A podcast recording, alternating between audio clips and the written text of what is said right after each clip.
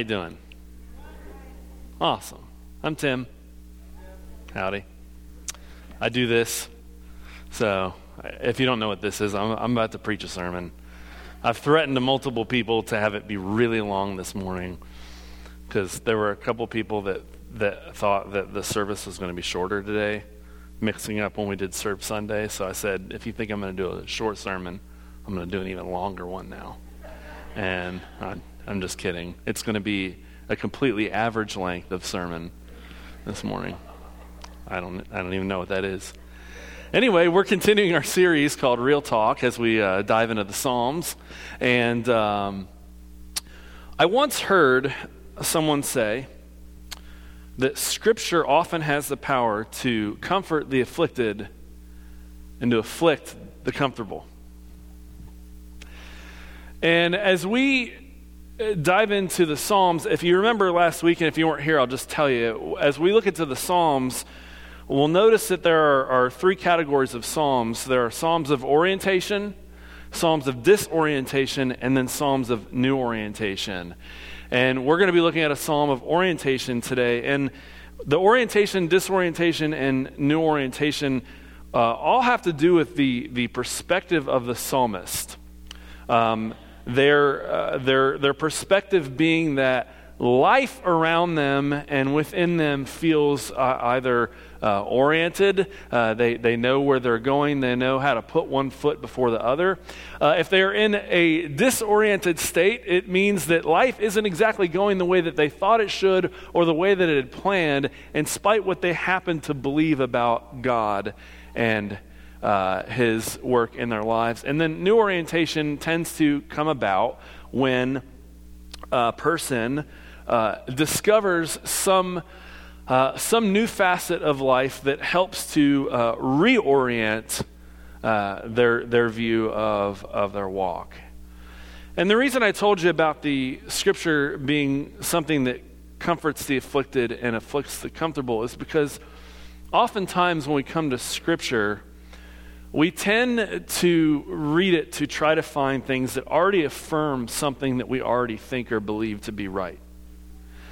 And I think, no, I don't think, I believe that oftentimes when we read Scripture in its fullness, we will find that there are moments that Scripture agrees with a preconceived idea that we hold or perspective, but there are also times that we will look to Scripture and it will mess with us a bit. It'll disorient us. It will knock us off of our pedestal and help reorient us to the way God wants us to go. And I can think of no other scenario than when we come to a passage that challenges us, that makes us a bit uncomfortable, that makes us have to deal with a struggle. So, you know, confession time. I'm going to tell you the passage of Scripture. No, in fact, I'm going to read you the passage of Scripture that I struggle the most with. Then, then you can all, like, you know, pick on me for later if you want. You don't have to. It depends if you're in an ornery mood.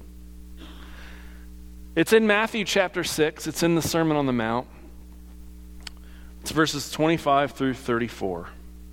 It reads as follows This is Jesus speaking. Therefore, I tell you, do not worry about your life, what you will eat or what you will drink, or about your body, what you will wear. Is not life more than food and the body more than clothing? Look at the birds of the air. They neither sow nor reap nor gather into barns, and yet your heavenly Father feeds them. Are you not of more value than they? And which of you, by worrying, can add a single hour to your span of life? And why do you worry about clothing? Consider the lilies of the field, how they grow. They neither toil nor spin, yet I tell you, even Solomon in all his glory was not clothed like one of these.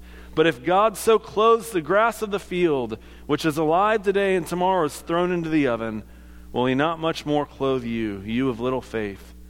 Therefore, do not worry, saying, What will I eat? Or what will we drink? Or what will we wear? For it is the Gentiles who seek all of these things, and indeed your heavenly Father knows that you need all these things. But seek first the kingdom of God and his righteousness, and all these things will be given to you as well. So do not worry about tomorrow, for tomorrow will bring worries of its own. Today's trouble is enough for today. That passage is the hardest passage in Scripture for me personally to stomach. If you've heard me talk before, you'll know that I got diagnosed in 2018 with generalized anxiety disorder. Woo! My doctor had me take a test and I got all the answers right. It was awesome. Um, great day. Great day. Um, I went in, I had some physical symptoms from my anxiety because I had been in a bad period of time and and I, I was worried that I was that I had some sort of nefarious illness Actually, I rattled off two of them to my doctor, and my, my doctor turned to me and said, Well, I've got bad news. You've got both of them. And then she laughed. And then she said, Here, you can take a test. And, and there we go. Worry for me is a struggle. I tend to be a worrier. Not a warrior, a worrier. I tend to be a worrier. I tend to uh, I, I tend to worry about things that I can control, and I tend to worry about things that I don't have control over. And I should let that go, but I struggle to do that. And so when I read this passage, and by the way, when Jesus says there, do not worry, uh, if you want to get a, a grammar geeky for a moment, it is in the imperative. It means it's a command. Jesus is commanding his listeners, do not worry. And if Jesus were standing here, right here, right now, and said, Tim, do not worry, I'd be like, hey, I have trouble with that. and Jesus had a tendency to do these things to people. It's almost like, like he knew people really, really well. And he could challenge them and, and knock them off their mark by telling them to do or to stop doing this one thing that they just couldn't get past. So you might be wondering, well, why are you talking about disorientation? Because isn't this the week that we're supposed to be talking about the psalm of orientation? And I say, yes, that is what we're talking about. We're going to look at Psalm 11 today. But the, here's the deal Psalms of orientation, as we will see, are all about a person being rooted in confidence in God. But the problem is, is that when you deal with worry like I do, uh, you can put your confidence in the wrong things, the wrong people, and sometimes even in yourself. And, you know, I know everyone says you should have self confidence, and on some levels that's a good thing, but when your confidence is only in yourself and what you can do and what you can control, it becomes problematic when you live in a world where you realize you can't control everything. And that's what I've had to come to grips with. I don't consider myself a control freak. My wife might disagree, actually. I don't know. But I don't like when there's a situation where I don't always have control of the circumstances, the outcomes. And so I tend to worry. Like if my kid has like a limp or something like that, my brain doesn't go to, well, he bumped his knee two days ago. It, it, goes to worse places, which is not good because I don't want my kid to be a worrier either. So, this is the kind of thing that I do. So, I'm, I'm not joking. I'm not just giving you like a, a fake, well, this is the, the hardest passage. No, this, I struggle with what Jesus had to say here. The problem with my struggle is, is that when it comes to Psalm 11 and much of what's in the Bible, it hits me directly in the gut and directly in the heart. We're going to look at a psalm of David. And this psalm of David, we don't exactly know the precise context that David is in, but when you read the psalm, you can determine a couple of things. Uh, he's likely gone uh, to the temple, to a place of refuge. That's a word that's going to come up here. And he's done this because his enemies are likely surrounding him or on his heels. And you know, if you've ever been in a predicament in life and trying to figure your way around it, wiggle your way out of it, you start to think through where can I go? Who can I depend on? How can I make this situation better? And that's what David is dealing with in this psalm here. And so I want you to follow along with me in Psalm 11. It's just seven verses.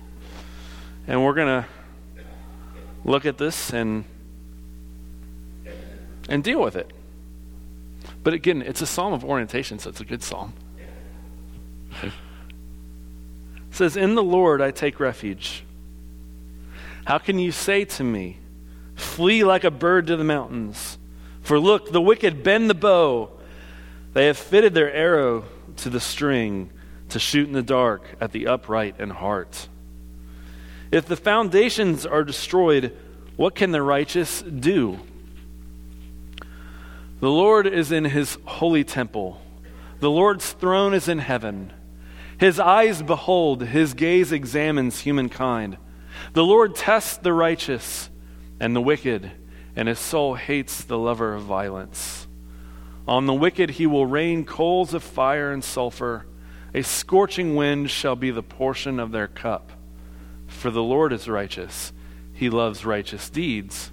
The upright shall behold his face. Now, if you remember last week when we looked at Psalm 1, we pointed out that that psalm is a wisdom psalm. And it's meant to basically set the template about how we should view our life in relation to God. It sets up what matters to God and what happens if we align ourselves on the trajectory that God wants us to be on, and what happens if we choose not to. But as we also pointed out, the problem with wisdom literature in general is, is that we can look at life in this black and white way and say to ourselves, somewhat erroneously, that that's the way that it is without remembering that we live in a sinful fallen world and things don't always go the way we plan they don't always go the way we want and people don't always do the things that we want them to do to make our lives nice peachy and easy going and so we end up in a bit of a conundrum.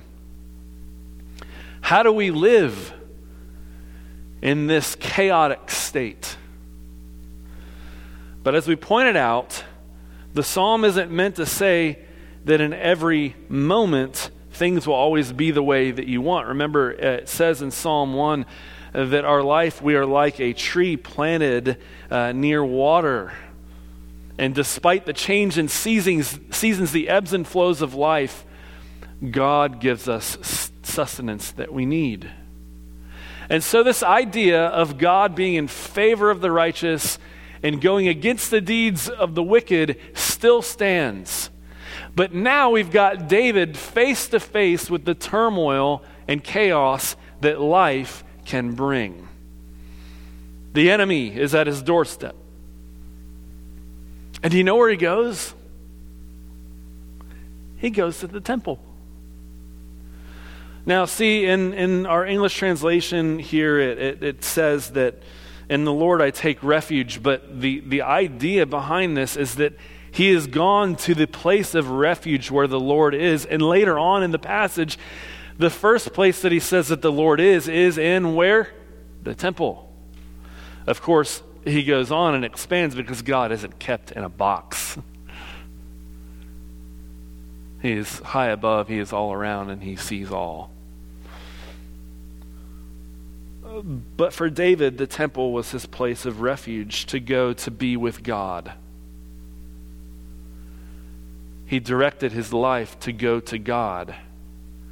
Despite, as he says, people around him may tell him to do otherwise. Because as he constructs this psalm, he says, How can you say to me, Flee like a bird to the mountains? For look, the wicked bend the bow. They have fitted their arrow to the string to shoot in the dark at the upright in heart. If the foundations are destroyed, what can the righteous do? Do you hear the, the chaos and turmoil there? The idea of the idea of the, the wicked shooting their arrow in the dark almost like they're just creating chaos. It doesn't matter where it lands, it doesn't matter who it pierces, it's coming after the righteous. This is the, the frailty of the circumstances that David is facing. And yet, where others would tell him to go flee, to go run and hide, he not only goes to the Lord, his refuge, but he goes to a place that his enemies probably can guess he might be and easily find him.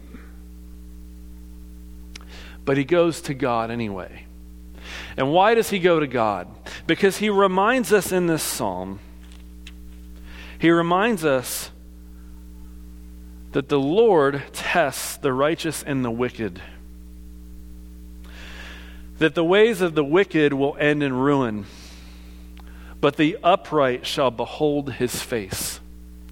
Despite the circumstances, despite the season that David is in, he hasn't lost the plot as it relates to God. He has realized that God will stand firm on what he promises. That if he invites you to follow him and says that you will receive the blessing of life devoted to and with God for your devotion, that is what you will end up with. And if you choose to deviate and go the path of the wicked, you will end up with the destruction that they are journeying toward. And David holds this truth intact in his heart and his mind. And he says, When they are nipping at my heels, I will go to God. I'm not running for the hills. I'm going to the one in whom my confidence is in. That is why this is a psalm of orientation.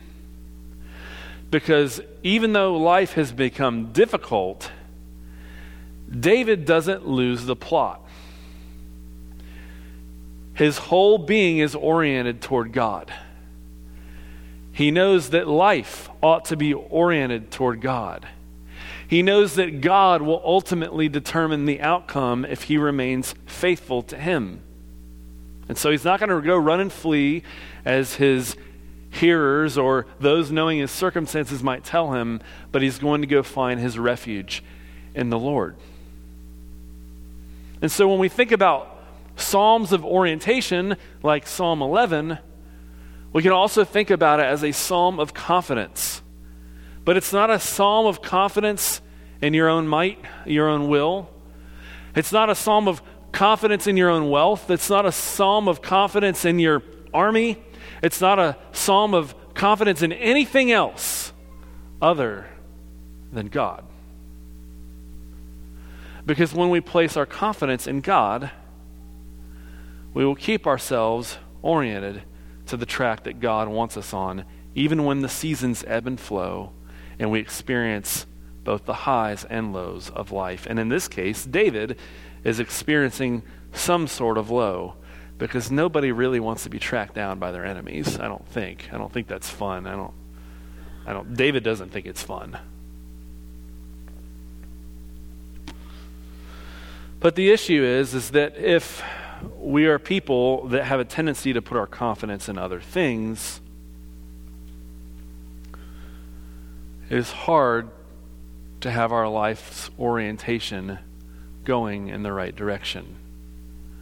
Because we will settle for lesser things in which to put our hope, to put our need, to put our devotion. And so, Psalms of orientation sound really nice, right? Until you actually consider what it's calling us to do. Because if you're anything like me, and this is an area of struggle for you, this is not always the easiest psalm to stomach. N- newsflash, as you'll find next week, I actually relate better to psalms of disorientation. Because that's why we're calling this series Real Talk, because David and the other psalmists get very real when they become disoriented in their perspective of life. They don't sugarcoat it, they don't put a fake smile on, they don't put on religious language. They're honest with God and say, hey, things are looking bleak. I'm not feeling too great right now. You going to do anything? but here, in this moment, David's life is oriented in the right direction because he has confidence in God. And that leads me to another story in the Gospel of, of Matthew. because if you're like me and, and you, you're facing this sort of thing and, and you're thinking, oh, I'm done for, I want to give you some encouragement in somebody else's failure because, you know, misery loves company. My favorite apostle, the best one, Peter, is really good at failing. And no, he, he doesn't always fail forward. I know that's like a thing people say. Like, he's just good at failing. He's good at opening his mouth and having the bravado of faith, and then when the moment to action comes, uh, he messes up. And there's this little story, it's, it's not a little story, it's a quite popular one, of Jesus walking on water and Peter's response. And I want to read it to you for a moment. It says, Immediately Jesus made the disciples get into a boat and go on ahead to the other side while he dismissed the crowds. and after he had dismissed the crowds, he went up the mountain by himself to pray. When evening came, he was there alone. But by this time, the boat, battered by the waves, was far from the land, for the wind was against them. And early in the morning, he came walking toward them on the sea. But when the disciples saw him walking on the sea, they were terrified, saying, it is a ghost. Sorry, I just, I imagine getting frightened too. And they cried out in fear. But immediately Jesus spoke to them and said, Take heart, it is I. Do not be afraid. That's the voice that I imagine him saying that in. And Peter answered him, Lord, if it is you, command me to come to you on the water. And he said, Come. So Peter got out of the boat, started walking on the water, and came toward Jesus. But when Peter noticed the strong wind, he became frightened. And beginning to sink, he cried out, Lord, save me. Jesus immediately reached out, to, uh, reached out his hand and caught him, saying to him, You of little faith, why did you doubt? When they got into the boat, the wind ceased and those in the boat worshiped him, saying, Truly, you are the Son of God. Uh, now, this story is interesting because uh, I'm pretty sure a book got written that was titled somewhere in the ballpark of, like, if you want to walk on water, you got to get out of the boat. Did someone write a book called that at some point?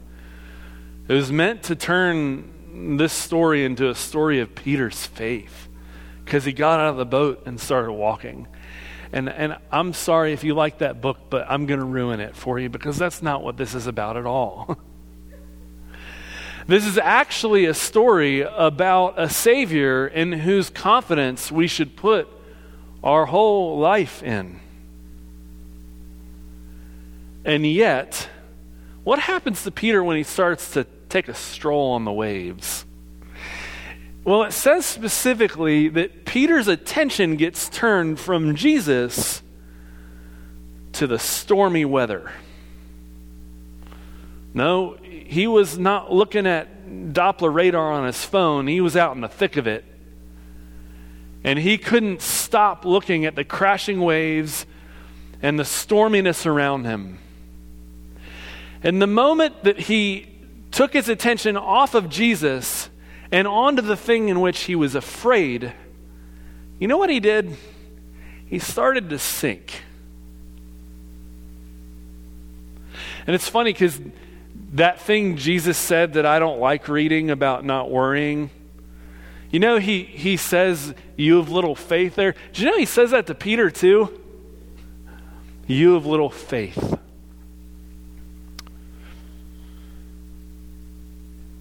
And yet, when they get in the boat, his disciples are amazed because of his power. Can you imagine being afraid of the, the, the lesser power of the storm when you've got a greater power right in front of you to put your confidence in? Can you imagine that? Can you imagine being so not confident in God that you put your confidence and let your frailty cower because of lesser things. Can you imagine that? Oh, oh, wait. Darn it. I can. I do it all the time. Here's the funny thing. One time, uh, uh, my wife and I, we were at a wedding and we were in the car with some friends and we were turning left onto a road. There was no light. It was out, out open road. I think the speed limit had to be 55 or 60. And my car stalled. I mean, it just it didn't just stall, it just shut off. And there were cars coming really fast at us. And I calmly just turned the key off and I turned the key over and I just hit the gas and I went along. Didn't even break a sweat. You know, the funny thing about that is, for some weird reason, I could sit and fret for 24 hours in the comfort of my living room about a scenario where I get smashed by a car that I'm turning left out of parking lot. But then the moment comes and it's just like, well, I've either got to get my car started or we're going to get hit. That doesn't make any sense to me. But I realize that the problem is is that I am far too confident in the things that I can control and in whether or not the people around me can hold me up, whether or not I can do it myself, and I'm far few in opportunity where I am confident in God. Yes, that's right. Your preacher is admitting that he struggles with the things Jesus tells you not to do. I'm human, and I bet you are too. So, what do we do with this? Well, I try to think of an earthly example of this. So, I've told you before, I dealt with some bullying when I was a kid. So, uh, uh one of the guys that used to bully me, um, when I was in uh, seventh grade English class, he was picking on me too. But I developed a friendship with a, a buddy that became my best friend that was a third degree black belt. And Adam, the, the, the black belt, who ended up being the best man in, in my wedding, and he played drums in the band I was in, and all this stuff. We, we go way back. But Adam saw me getting picked on, and he told the guy to stop. I mean, he didn't use fisticuffs. So the guy that was trying to bully me, he thought, well, you know what? I've got the black belt. I'm going to try to take him. So I tried to put Adam in a choke chokehold. He broke out of it and backed the guy up into the wall, and the guy stopped messing with him. Unfortunately, they both got in trouble for that because, you know, it's always both people's fault or whatever. Anyway. That guy never messed with me again. And Adam and I, we ended up having to do a book report on a book called When the Tripods Came. Yes, I remember that little dumb detail. And we became friends, and I, I realized that, like, I had someone that had my back, even when things were difficult. And they had been difficult up to that point because I was always a scrawny kid that got picked on. You know why I love Psalms of orientation, Psalms of confidence, despite the fact that I struggle with them? Is because when I can get past myself for a moment and actually pray and consider God, I realize that we have a God that has our back if we choose to live a devoted life to Him. And that's why David can sing this psalm of orientation to God that became a hymn for the people of God in his time and beyond. It is why that when you read the story of David in, in 1 Samuel and up to a certain point in 2 Samuel,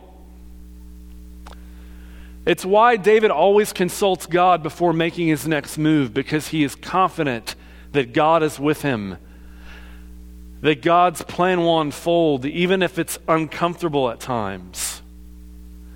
And it's the reason that even when I run into passages that unsettle me, that challenge me, that convict me, I'm willing to stick with it because I know God is bigger than my worries. He's bigger than the faulty things I put my confidence in. He's bigger than the trials that I face. And He's bigger than the sin that I need rescuing from. And that is why, when David faces the trials he faces, he finds refuge in the Lord. I encourage you to join me in the struggle to find refuge in the Lord because there's no one greater that we can have confidence in. Each week we take communion as a church family.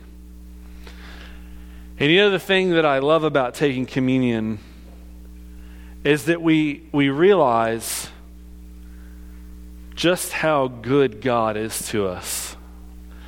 You know, I was telling you the story about my friend Adam. There was the black belt that came and said, lay off my buddy here, or whatever. And the other thing I remember the most about that situation is Adam was a third degree black belt, and he could have really whooped the guy very, very badly. he broke free of the guy's attempted chokehold, but he didn't hurt him at all, other than making sure that he got off of him completely. He didn't lay a hand on him. You know, the disciples, when they got excited about following Jesus as Messiah, they thought he was going to be the hero that was going to come in and wipe all their enemies out. Do you know what Jesus did instead? He submitted to the will of the Father and ended up on their enemies' torture device. And he died not only for his enemies, but for his friends who followed him, even though they followed him a bit erroneously, thinking he was a different kind of Messiah than he was. I love that when we take communion, that we know that we can have confidence in God because we serve a God who is not only for the upright, but he makes a way for those of us who are not yet upright to become upright. And he does it by doing the upright thing. The great love shown by laying down his life for you and for me. That's what we remember when we take communion. So I'm going to give you a moment to pause and to reflect. And after we take our time of reflection, we will take communion together as a church family, eating of the bread and drinking of the cup that remind us that Jesus gave of his body and had his blood poured out for us.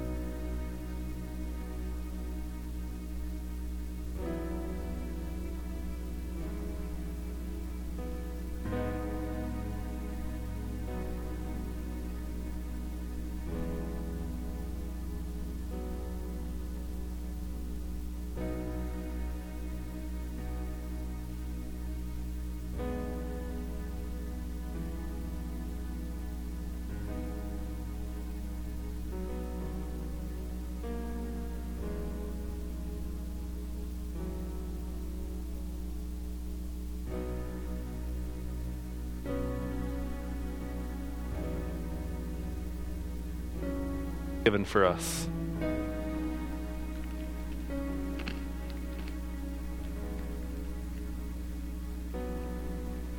And I invite you to take and drink from this cup. This is his blood, which is poured out for us.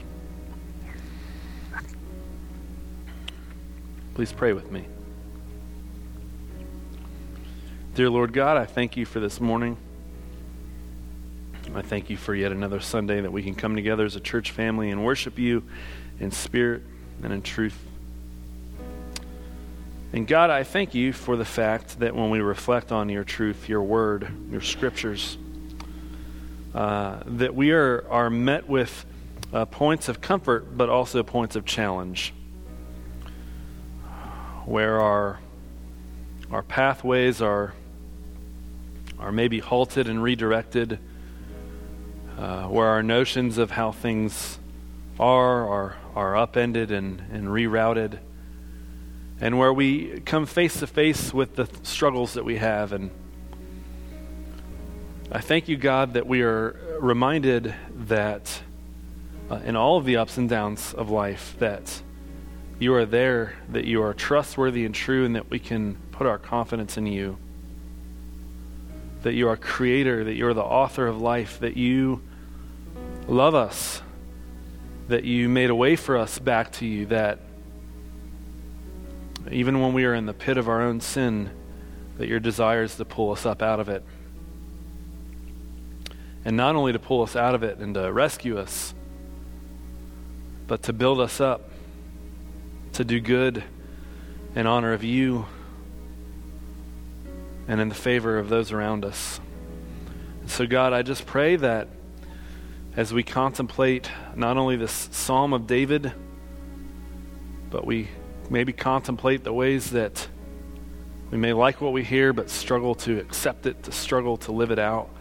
I pray, God, that by the power of your Spirit, that you will help us to live it out, that you will uh, help us to lean on one another uh, as a church family to live it out, and that uh, we will be made better and make the world around us better because of your power uh, within us.